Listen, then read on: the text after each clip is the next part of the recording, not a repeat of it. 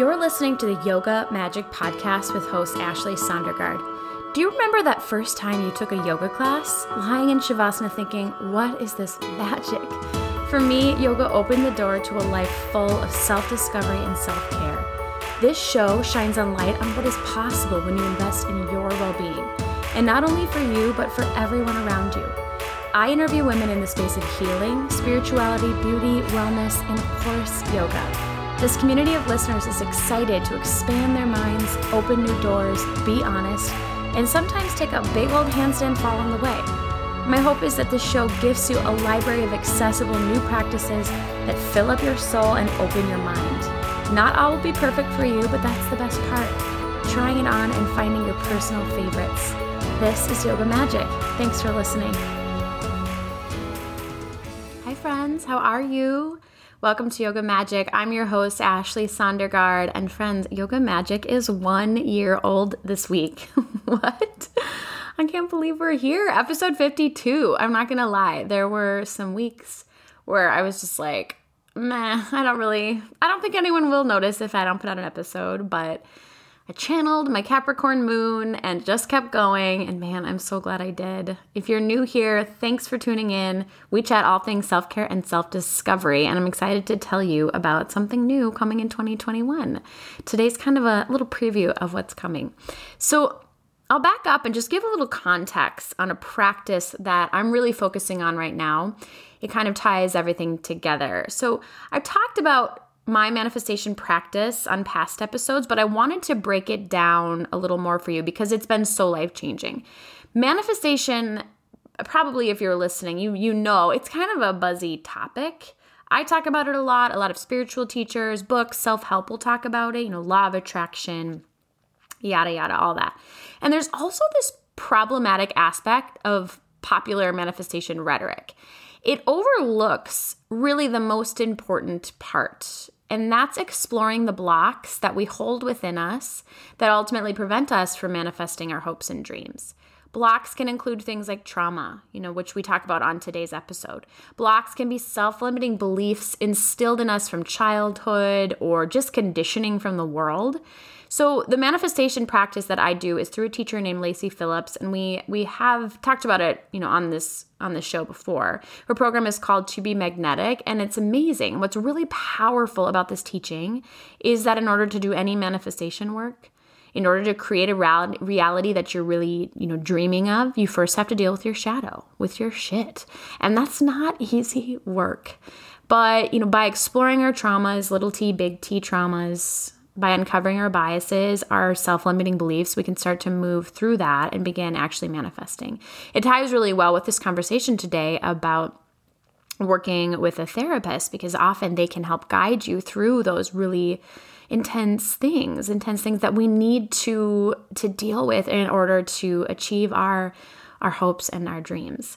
So the reason I bring all this up is because right now I'm manifesting some dreams for this show, and my shadow study has shown me that I'm not doing enough to combat the wellness gap and speak out against whitewashing in wellness, in yoga. What does that mean? Well, the wellness gap is the fact that wellness practices are widely available to privileged white folks, and that the wellness industry is colonized in a way that truly leaves people out. Today's guest, Cassie Sawyer, an art therapist, a yoga teacher, a true healer, she reminds us, she says that if our neighbor isn't doing okay, then we really can't be doing okay either. What this means for this show, and I'm really excited to share, I've been thinking about this for a long time, I'm ready to do it, is that I'll be hosting a second episode each week starting in January. It will be our Community Tuesday episodes. And on these episodes, I'm really excited to chat with Yoga Magic community members about what their healing and self-care journey looks like. What are their stories? How can we learn from people that are in it right now? I hope to raise funds, bring awareness to healers who are helping everyone. I hope to explore activism. And just sometimes we'll have guests, sometimes it'll just be me sharing my thoughts, discoveries on an episode, but overall, more Yoga Magic, more community. I'm really excited, friends. I hope you are too. If you have a story to tell, maybe your own struggle, overcoming trauma, doing the self-study work, and realizing something huge, send me a DM. I'd love to chat with you and potentially share your story with this community. If you know people who are doing quote unquote like the work, send me some suggestions for guests. I'd love to chat with healers who are just starting out and, or maybe they're really experienced. And again, they're just really helping those that need it the most. Okay, let's get to our goodness today. Cassie Sawyer. I met Cassie several years ago when we worked together in a yoga studio. She was always so focused, and I just remember being really impressed with her. And I was always sort of like, girl, you're always in school. She's studied a lot. Well, she's not in school anymore, and she's blending these worlds of healing in the most beautiful way. Cassie is an art therapist that blends healing modalities such as yoga, Reiki, astrology, and more with her clients. Cassie draws from training in a variety of holistic methods that assist in healing, including art therapy, soma yoga, vinyasa yoga, and she operates from a trauma-informed and a healing-centered approach. As a woman of color, she specializes in race-based trauma, and she's seen a huge influx of clients since the murder of George Floyd this past summer here in the Twin Cities. She wants to help, but frankly, therapy is expensive and not accessible to everyone, especially those that need it the most. So she started the Abundance Therapy Fund this past summer, which gives the gift of therapy to those that can't afford it.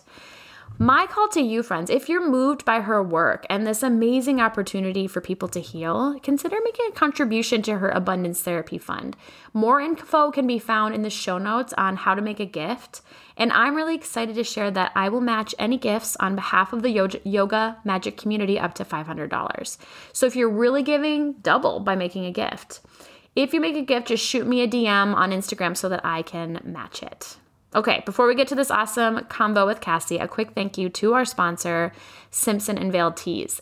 Simpson & Vail is my favorite herbal tea, and I'm so honored to have them as a supporter of this show. If you're looking for a cool gift for a yoga or a wellness lover this holiday season, check out their Yoga Blend Teas. They are delicious. They're my fave. Use code YOGAMAGIC at checkout for 15% off. Okay, let's get to Cassie, the founder of Root to Crown Healing and Wellness. Thanks for being on the show, Cassie. Thanks for having me. I'm so excited. I am too. Cassie and I know each other from the yoga studio, like many of us do. And you've done more trainings, I think, than I have, Cassie. You've done a lot. I have done a lot, yes. What teacher trainings have you done? And are you still practicing those particular types of yoga? I'm just curious. Well, okay, so pandemic yoga is hard. It's hard. So a lot of my practice right now is being kind, like the yamas. So being kind to myself and, trying not to steal from myself either like in the present moment or even in the future. Lots of trying to get back into meditation, stuff like that. The physical posture. I was a hot yogi. So the studios that have been open, not that I necessarily would go because I'm pretty COVID conscious, but they're not offering those hot classes. So I'm really missing that yoga. So my first, training that I did was in soma yoga. So I do a little bit of that, somatic stuff, really gentle, stretching and just kind of listening to my body, paying attention to what's going on with that. And then I'll do some of the other type of vinyasa stuff if I'm having the energy, but just really honoring where I'm at. Mm-hmm. For listeners that aren't familiar with somatic yoga, what is that?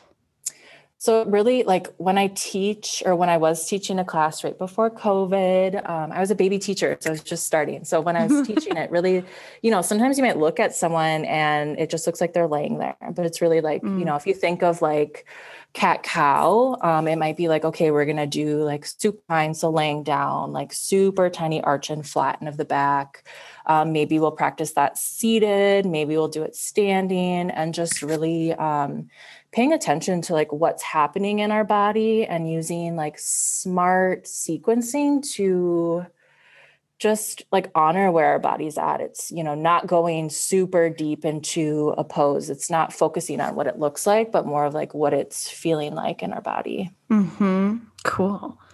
I can honestly say I've never taken a somatic yoga class. I mean, I think it's Would you say that it's kind of an umbrella for a lot of other things? Or is it like, would I like seek out, I'm going to a Soma yoga class? Yeah, it's pretty like specific. Oh, it is. Okay. So some teachers or some classes might involve a little bit of that, but it's pretty unique. Cool. So yeah, it was really interesting to learn. And I think that I brought a lot of like the things that I learned into the second teacher training that I took at Core Power. I was able to honor kind of my body in a different way of saying like, oh, okay, I'm not going to go so deep into this pose and it's okay. Or like, Soma yoga uses a lot of props too. I say like, I'm the prop queen. So, you know, when I was in those like hot yoga classes or in like a C2 vinyasa, I was the person like, okay, I need 2 blocks for this class. And so, yeah. I love that.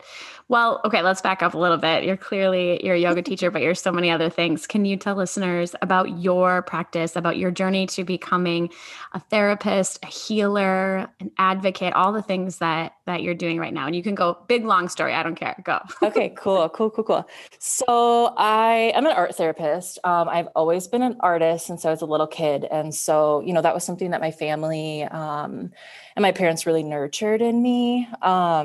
And so in high school, you know, I was taking these like IB advanced art classes, and I also had an interest in psychology. So in high school, I ended up taking one psychology class. They didn't offer it a ton. I was like, that sounds interesting. I'm interested in people and how the brain works and whatever. So I took that class, and I also they had something called college in the school. So you could take $1 college class. So I took an intro to psych class at Concordia for $1 in high school. And so I was just like, wow, this is so fascinating. That's awesome.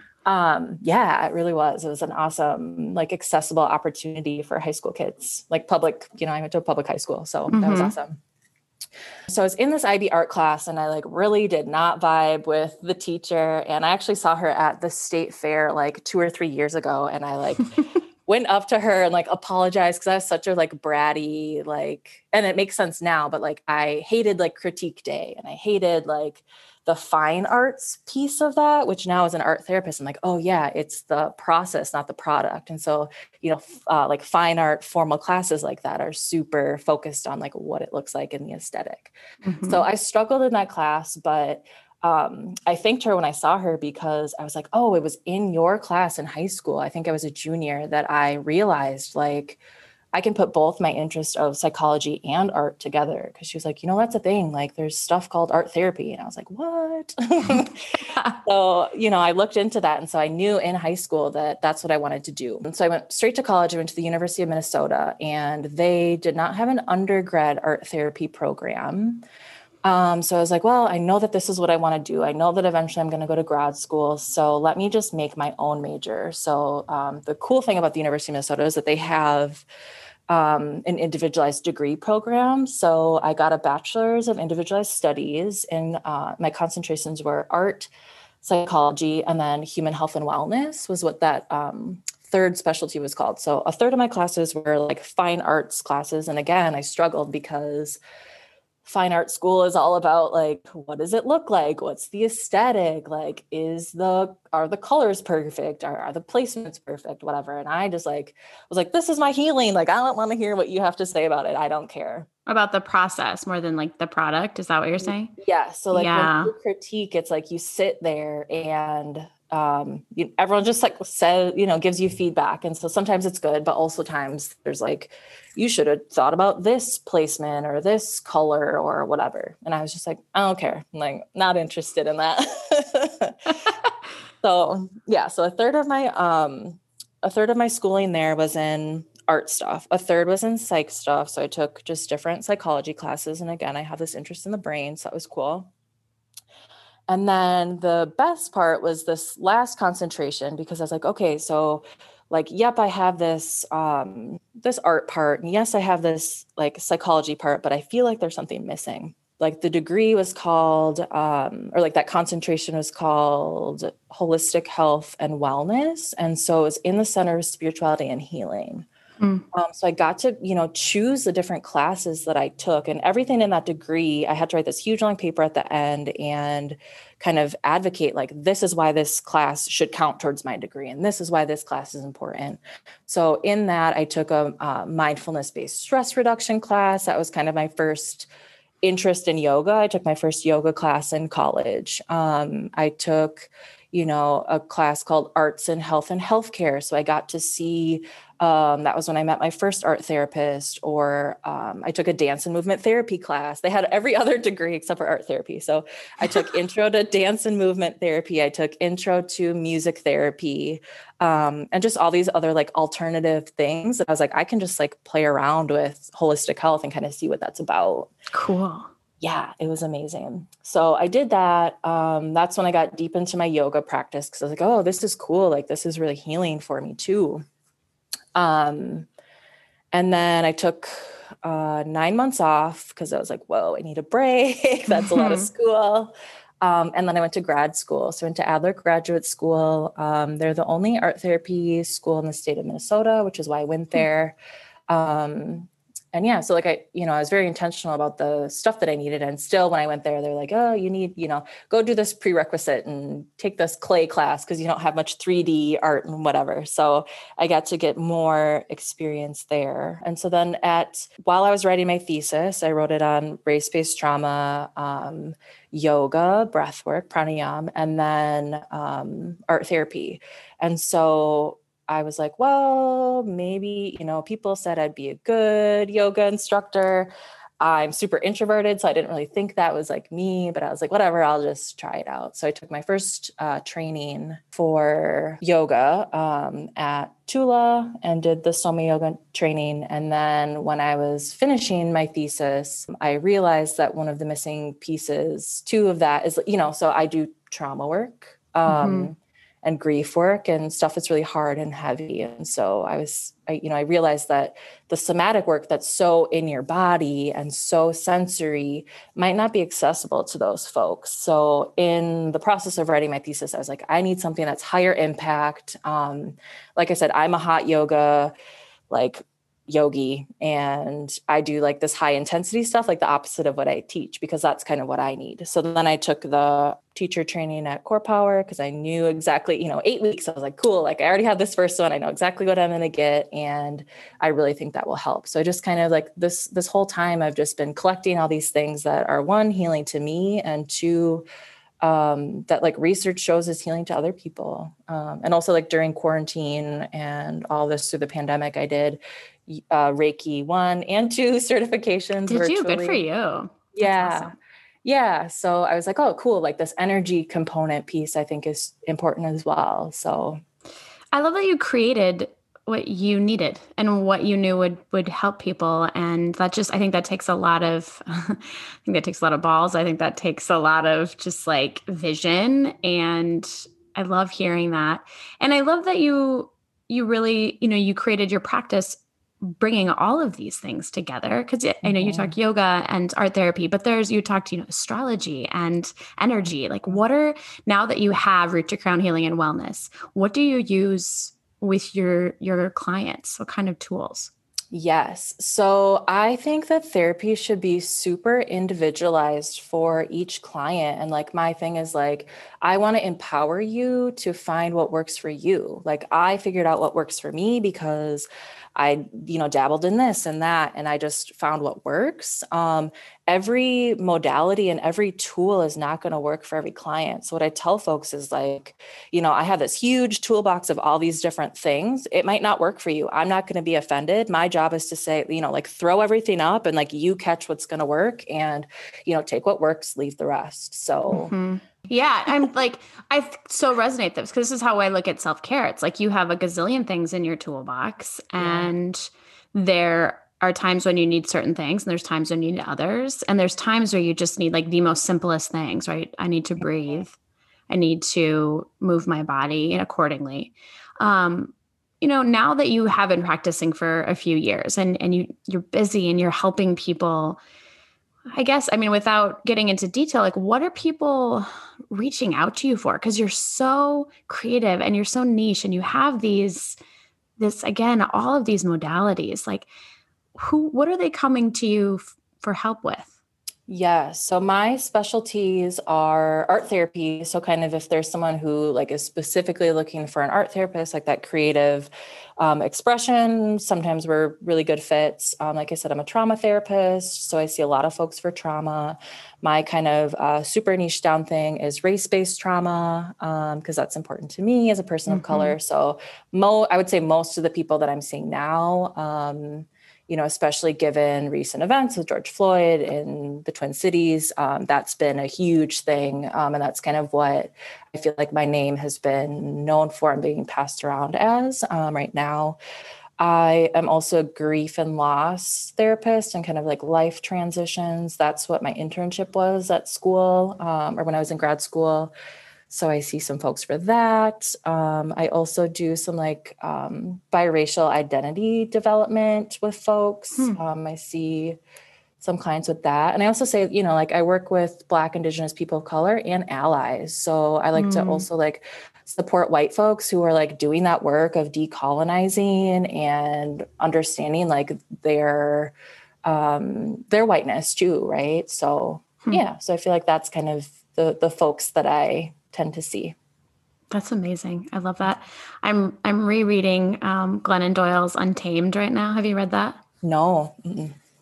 And it's basically, I mean, as a white woman, she talks about just the times that she's fucked up, and like, she is so forthcoming about it, and basically like, and I will do it again. And it gave me so much emotion about the times that I have fucked up and how many more times I will. And like for you, someone, you know, who has experienced so much in your life to even be willing to help white folks right now is amazing. So thanks for doing all of that work. It's amazing. Well, I think that it's so important too, because like there's this huge movement of like, do your work. Like, you know, we don't want to hear about it. And sometimes in my personal life, it can be really overwhelming, but in clinical practice, it's like, you know, folks are dealing with shame or guilt or, you know, all these icky feelings. And so it's important to process that. Like, you know, that's how change happens. And so I really like to work with people who are motivated to say like, you know, I'm willing to do the work and I need a little bit of help. So, that's helpful. I should have also said too, that I do, you know, I work with, like spiritual folks, like I said, like the witchy stuff too. So a big part of that is like decolonizing and, like being non-pathological in the way that I help and treat folks. That's a big, like value, I think that I have. When you were in school, did you get any like pushback on that, you know, your witchiness, if you will, from like your formal therapist training? Yeah. So the cool thing is that artists are a little out there anyways. Yeah. So, you know, so art therapy in the state of Minnesota is not a license, it's a certificate program. So I basically have a dual master's degree. So I had to have this chunk of super clinical classes. And so we could have chosen to do marriage and family, or clinical mental health counseling. So I do clinical mental health counseling, mostly because I just work with individuals, and also like art therapy doesn't have it works and it's magic. And that's why I say, like, I believe in magic, right? It's really hard to research and to prove because art is a lot of different things, similar to yoga. Like how do you research yoga when it's eightfold, right? When it's all these different parts. Right. So there's so much at work with doing that. So sometimes people look at art therapists and it's just like you said, like woo-woo, like what? But for me, it's like, okay, I have all this same clinical understanding plus this whole other degree. So, you know, so I have this like clinical part and this super really formal part. And then I also had to take this chunk of art therapy classes. And so most of my like witchy friends are from my art therapy program.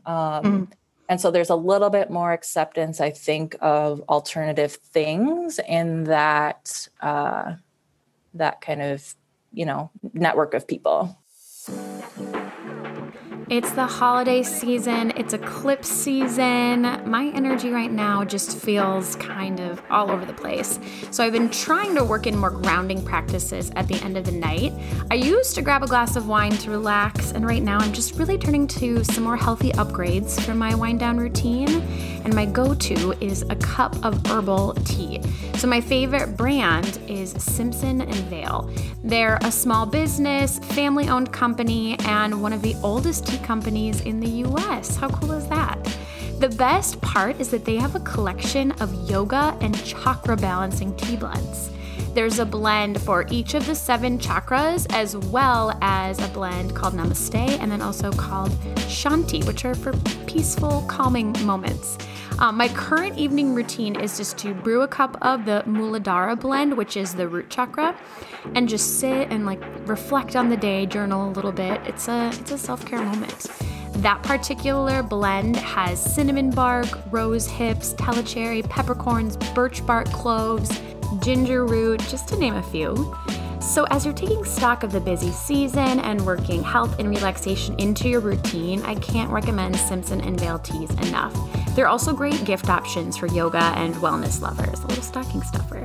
To get your yoga blend, herbal teas, or any of their other amazing blends, they have over 380. Head over to svt.com, set up an online account, and use code Yoga Magic for 15% off your first order. Again, that's svtea.com and use code Yoga Magic for 15% off. I think you're so creative in your even social media and the way you talk about healing really as this large overarching thing, because it is. That's how I see it too. Where do you draw inspiration? Yeah, that's a good one. I get inspiration from everything. One, I'm just super observant. Like I said, the reason why I was interested in psychology is because I think people are fascinating. And I'm always okay, how do I solve this problem? Or why does this person think this way? So I just pay attention to people, and I really am truly interested in them. So I look at themes. And so a big, part of what really inspired me and was solidifying of astrology's real, for sure was for when sure. I was interning. Yeah. It was when I was interning at the Center for Grief. And so we would have consultation and, I'd notice themes in, cause I was just an intern. So I was just sitting there observing. And so, there'd be themes of all my clients are really struggling this week. I don't know. Cause last week it was fine. And then people would joke, is it a full moon? And then I'm oh no, mm-hmm. It is it actually is. Right. Or now doing telehealth, with Mercury retrograde, I'm oh yeah. Okay. So all the clients, when they're having internet connection issues or, their phone, they drop their phone in the toilet or whatever. So I just, I pay attention to patterns and just kind of let intuition guide me sometimes. I also draw on my own experiences.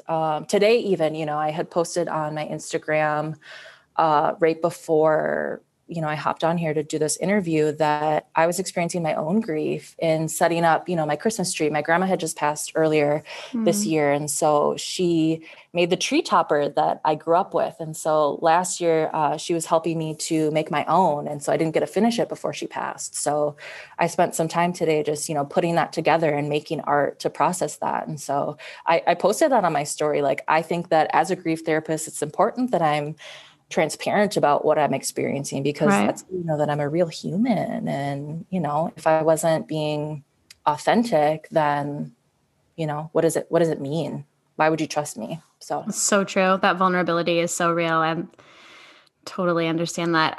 You talk about the healing of art. Have you read the book Burnout? I'm just asking you about these books. Sorry. I'm such a reader. The book Burnout by Emily and Amelia Nagoski. Have you read that?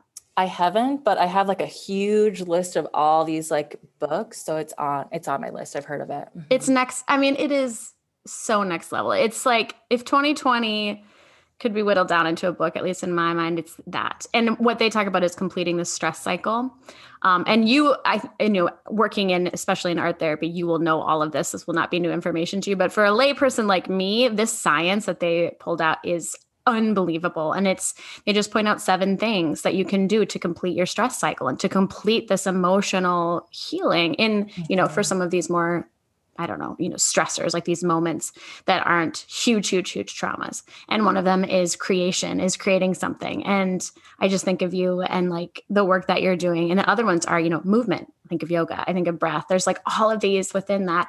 And they're all so simple. Like that's the thing about it is, it's hard, especially when you're clouded with grief or you're clouded with stress, to think of like, okay, what do I do? What do I pull out? And to have someone like you to remind your clients, like that's so needed. Mm-hmm. Yeah. I think a big part of that too, like is intuition. And so that's where that like witchy energetic piece comes in, where some of the work that I do with folks is like, okay, how do we, if you're traumatized, how do we distinguish between a trauma trigger and that like your fight or flight system reacting, or if you're having a gut feeling, right? What's the difference and how do you return to that? What I, again, in terms of like decolonizing, a conversation I had with a client today was, like the things that, it's very like it is white supremacy to say, like, we have to have this, this, and this to prove it. You have to have this clinical piece. We need this research, blah, blah, blah. When, I did my research on yoga and art therapy and all these different elements, community, and I, went and found all this research that backed it up. But then when I pulled back, it's like, oh, well, duh, like that intuition says that, my ancestors say that, like all these different things say that we know that. So why do we need this like proof that's like concrete in terms of research when your body knows? Yeah. Well, what do you think how does one differentiate between like a trigger, a stress trigger, and intuition, in your opinion? Yeah, I think it really depends, again, like individualized. So it depends on the client. It depends on, it's building back up that intuition, building back up that connection with yourself to be able to trust that. And it's vulnerable. And, I went to Adler Graduate School. And so one of Adler's like taglines is the courage to be imperfect. And so I talk about that a lot too, of like, even in meditation, like meditation is a sport that like you try and then you fail and then you try again. So it's just like, it's testing that waters in a safe way to build that resiliency of like, okay, how can I return back to myself? How can I continue to trust myself? Oh, try and you fail and you come back again. I'm going to use that. That's amazing. Yeah. And with intuition, what I've discovered over time really building my intuition is that when I really have intuitive hits and I get pings or whatever you want to call them, they're essentially kind of unemotional. They're relatively neutral. It's like, this is what it is, versus something like a trigger or a trauma, which is often rooted in emotion. Can we talk a little bit about trauma? Because that's something that this month on Yoga Magic, we're talking about chasing dreams. And I think it's really easy for someone like me to sit here and talk about chase your dreams and, use your manifestations to make stuff happen for you. When in fact, so many people are just rooted in trauma. And I guess in my opinion, I think it's probably hard for them to do that, to reach for those dreams. Like, what's your take on trauma and in the way it shows up in people, and how can they be helped? Yes. And so themes, I've talked about this like 3 times this week about manifesting. Last year, I attempted to lead a vision board workshop. I love vision boards. I think they are magic. My birthday is New Year's Eve. So every year for my birthday at the end of the year, I make this new vision board. And so, and actually this week, there was one thing on my vision board and I was like, oh, it's probably not going to happen. Then I got an email and realized that it did happen. So I was like, magic, like it's amazing. Oh my God. I'm such a believer in manifestation, like so much so. Yeah. And so when I made it digital, this workshop, because it ended up getting canceled because of an ice storm and then another like storm last winter. And so in revamping it, I was like, oh, okay. I feel like sometimes manifesting can get very like spiritually bypassing and, totally. When there are like real actual barriers. And so I was like, oh, okay. Part of this is like, let's address what those barriers are. Let's also address the like self-limiting beliefs. So in terms of like trauma, it can manifest in a lot of different ways, but a big part is, that fear or that hypervigilance or that feeling stuck. Just like you said about like the burnout and completing the cycle, trauma is that way too. Trauma is when you have an experience and your brain and body don't fully process it. So you're stuck. And so that's why you'll have flashbacks or have like dissociation and you just leave because you can't like it's too much. Right. Or, just all these different body sensations, lots of stuff with like, you know, GI issues, which I'm like, oh, the gut. Right. And so how do you second brain? Mm-hmm. Yeah, exactly. Mm-hmm. How do you trust your gut when the system's off, right? So yeah, trauma is when, you know, you have something that happens to you and it just gets stuck. And so that's why I use this somatic piece to connect to that. A lot of times I'll, you know, use, there's an acronym called RAIN. So recognize, what are the feelings that I'm feeling in my body? The A is acknowledge. So I said, let's name that, right? So it might be, oh, I have a, you know, a stomach ache and I'm biting my jaw. So there's some tension, right? So naming that feeling, oh, okay, what does that mean? Maybe I'm anxious, right? Maybe I'm stressed out. Investigating, where is that coming from? What's at play? Why is this happening? And then, I learned that N is non-attachment. So it's that yoga piece of like, how do I not be stuck in it? And I explain non-attachment in the way that's like, not that it doesn't matter. I don't say like, don't be attached to the outcome, because that does matter, but in the way of like, how can I not be stuck on that? So, you know, I give the example a lot of the election week. You know, I had some clients that were like, oh, I'm so, you know, I'm stuck in this endless social media scroll. I just can't put it down. And then, you know, I blink and then it's been 2 hours. That's being stuck in that moment, right?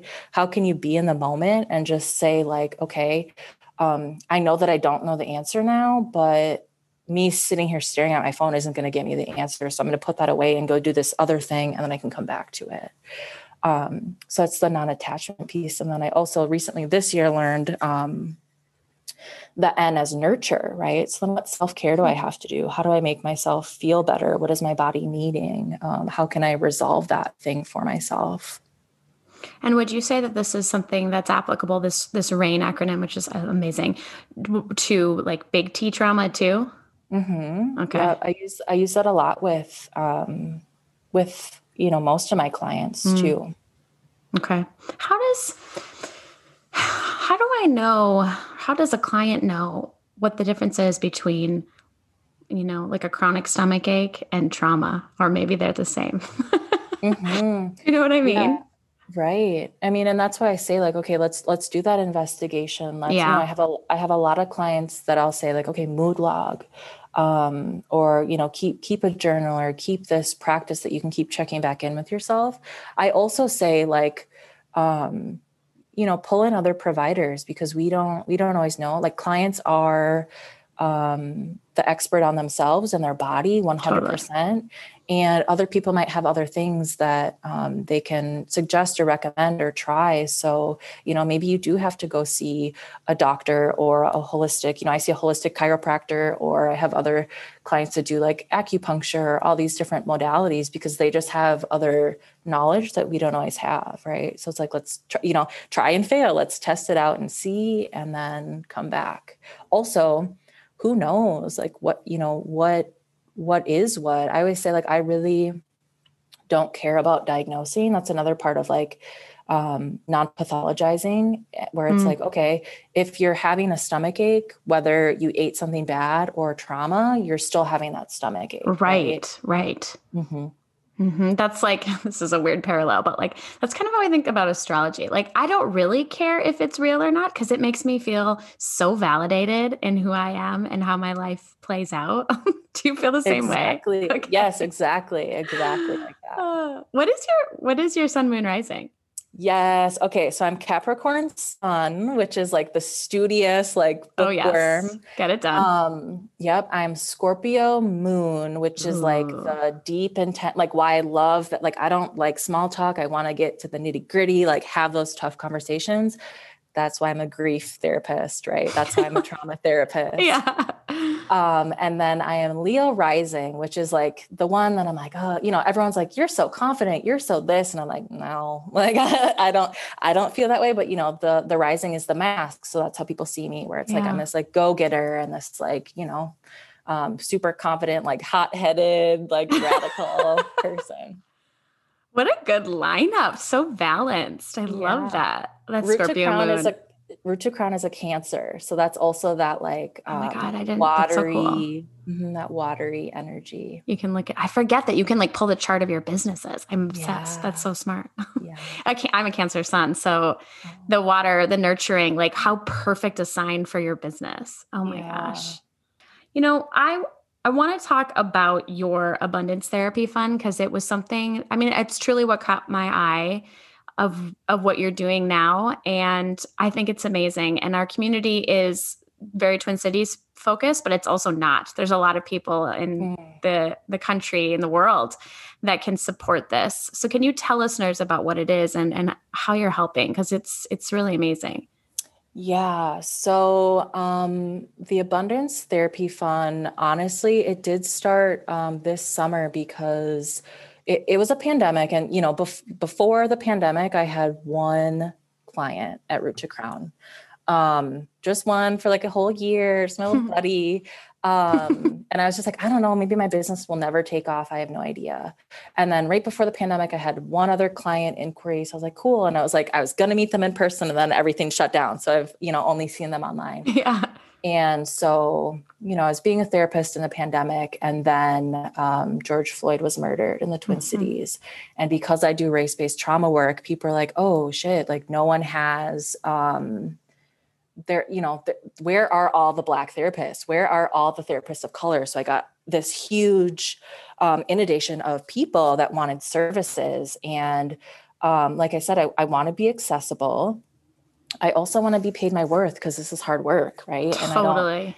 I can't be the best therapist that I can be seeing 1 million people in a day. Like that's how I burn out. I'm super passionate about anti-burnout, which is why like that book is on my reading list. And so I was like, I need to do something. And it was at this point where people didn't know what to do. And so money was just being thrown around. And so I was like, okay, well, like these people, like here's a service that like people are seeking. People already have, there's so many barriers for people of color to get services, to even like get to me to get services.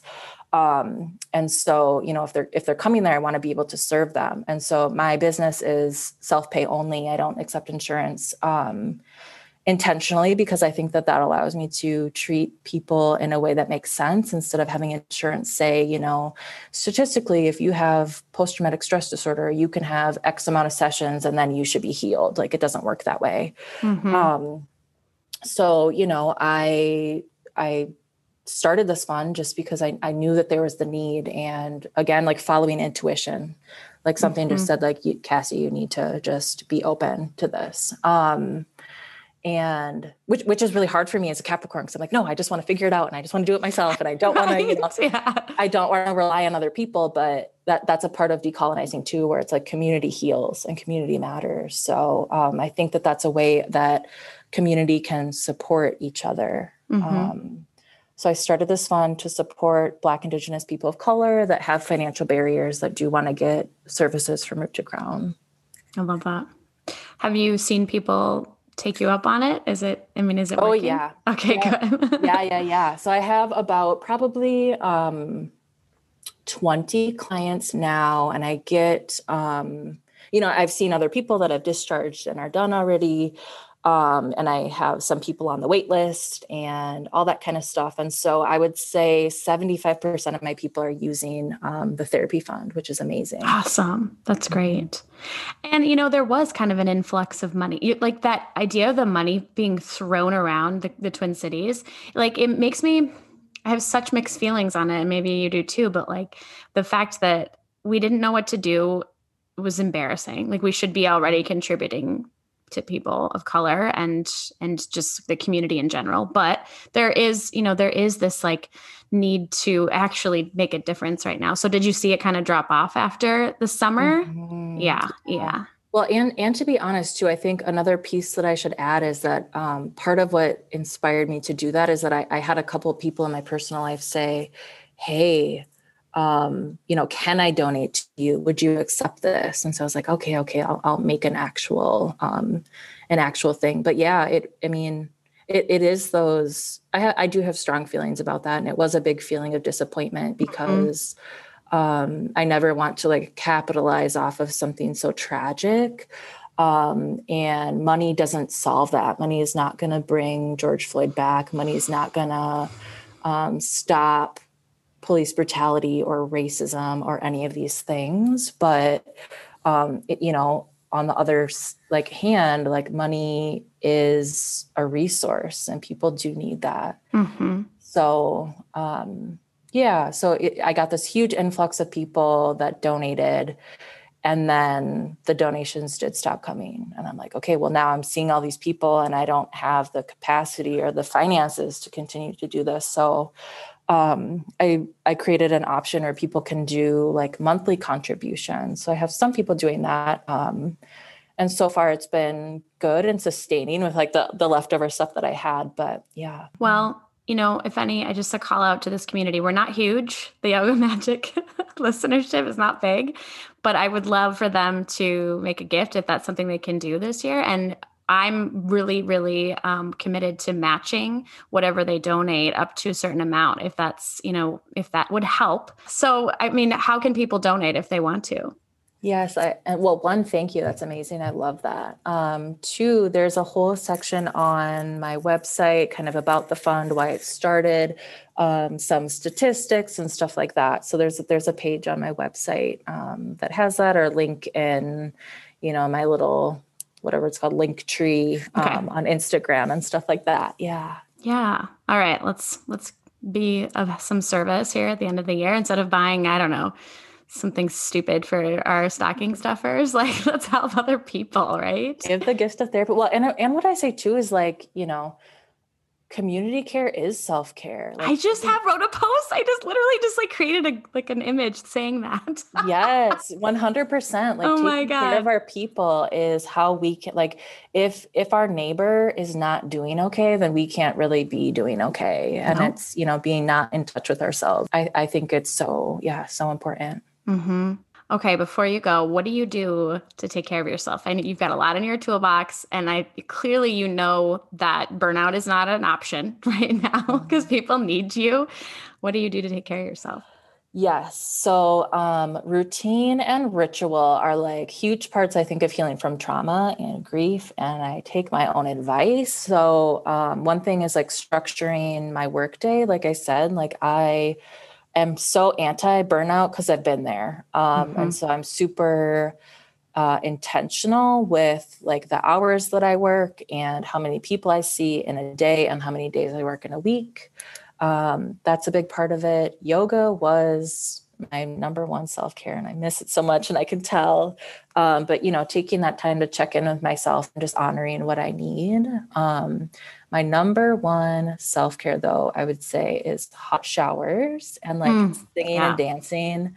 In the car, not that I go places anymore during the pandemic, or, in the shower, even though every morning, I'm not a coffee drinker. So I wake up and I take my shower and I put on music, and that's how I wake up and get ready for the day. So do you ever take cold showers? Rarely. I love the heat, which is why I did hot yoga, but, sometimes I will, but I don't make it a practice. I know. I do it for the lymphatic flushing and, but I'm like you, I love the heat. We're not going to get this because this would be ridiculous, but I really want an infrared sauna. How can I'm trying to manifest that. That's something I'm working on. So here's what I did. There is a company, and they, I'm forgetting the name. Is it Higher Dose, those blankets? No, it's like a mini portable, infrared light. So I got that. Oh, okay. Yeah. So I okay. Yeah. So I try to have a little, DIY hot yoga studio with like my little space heater and this sauna and like, you know, layers and whatever. But yeah, because I was just like, I'm desperate. I'm missing hot yoga. I miss it so much. I, you know, every Monday morning, which is my day off at 10 a.m., I'd go to my hot yoga class. And like, that was what I would do. So that we'd called at the studio that Cassie and I both worked at. It was a really busy studio. And like, I feel like I need to like pour one out for the studio a little bit, because it's like, it's so different now, right? Like we can't do hot yoga. We can't, it's temporarily closed at the moment, but like, I just don't know when a studio will be packed with like, how many people would pack, like 95 people in some of these rooms. So that's gone perhaps for a long time, but I'd love watching that 10 a.m. the door open on Fridays or Mondays when you were there. And it would like, just like all the heat would kind of roll out of the room. Yes. And I wasn't as much of a hottie as probably you were, but I always admired the hot yoga practitioners. Yeah. So one piece of that of like why I love hot yoga so much is, you know, one part of healing from trauma is expanding your window of tolerance and, you know, building resiliency. And so you're in hot yoga and your brain and your body are like, I'm dying. Like it's hot. It feels like I'm dying. Yeah. Mm-hmm. And you're just like, I can't do this. And so the more you honor that and rest or take breaks or, you know, lay on your back or just breathe, that tells your body like, nope, I can do this and I'm not dying and I'm getting stronger, and the easier it gets. And so that's why it was so regulating to my nervous system and helpful. So yoga is magic. Yoga is magic. All of the 8 limbs. What? 7 chakras, 8 limbs. Yes. Such magic. And, you know, I'm glad that you're doing all the work. Thank you for sharing with us. And thanks for doing, we say doing the work. I laugh a lot about doing the work. Have you seen the Justin Furstman video on this? It's so funny. Like no. Doing the work. What does that mean? But like, I think we know what it means. It means like the self-study. It means taking care of ourselves, exploring our biases. And yeah, thanks for helping all of us that are on that journey. Can you tell listeners where to find you and your Instagram, all of your goodness? Yes. So my website is www.com. www.com. It's a shorty. www.roottocrownhealing.com. And then I have Facebook and Instagram, which is just at Root to Crown Healing. And if someone wants to work with you, like they wants to see you as an art therapist right now, can they do it on Zoom? Yes. I'm only working virtually. We use something called Doxy.me. It is a HIPAA compliant, kind of like Zoom, but just like tele medicine platform that has video. But again, I think that part of the thing that is, you know, and it doesn't work for every client, but I think it's the responsible thing to do for community, for me to, you know, limit how much I'm spending time with people to kind of stop the spread of COVID, you know, totally. So, especially as an art therapist where it's like, okay, how am I going to sanitize crayons? You know, how am I going to sanitize this thing? So yes. And it feels weird. You'll get used to it. It feels weird to do art therapy that way, but I've been making it work for like 9 or 10 months now. So who thought we'd be doing yoga on flipping Zoom, but here we are, right? Like, and we're making it work. That's the cool thing about humans is that we adapt. So yeah, it's very true. Well, thanks, Cassie. Thanks for being here. I'm so grateful for you and that you're in this community, and everybody supports Root to Crown Healing and Wellness if you can. Thank you to Cassie for being on the show. If you'd like to make a contribution to the Abundance Therapy Fund, head to the link in the show notes and don't forget to let me know that you made a gift. Thanks for listening. I'll see you next week.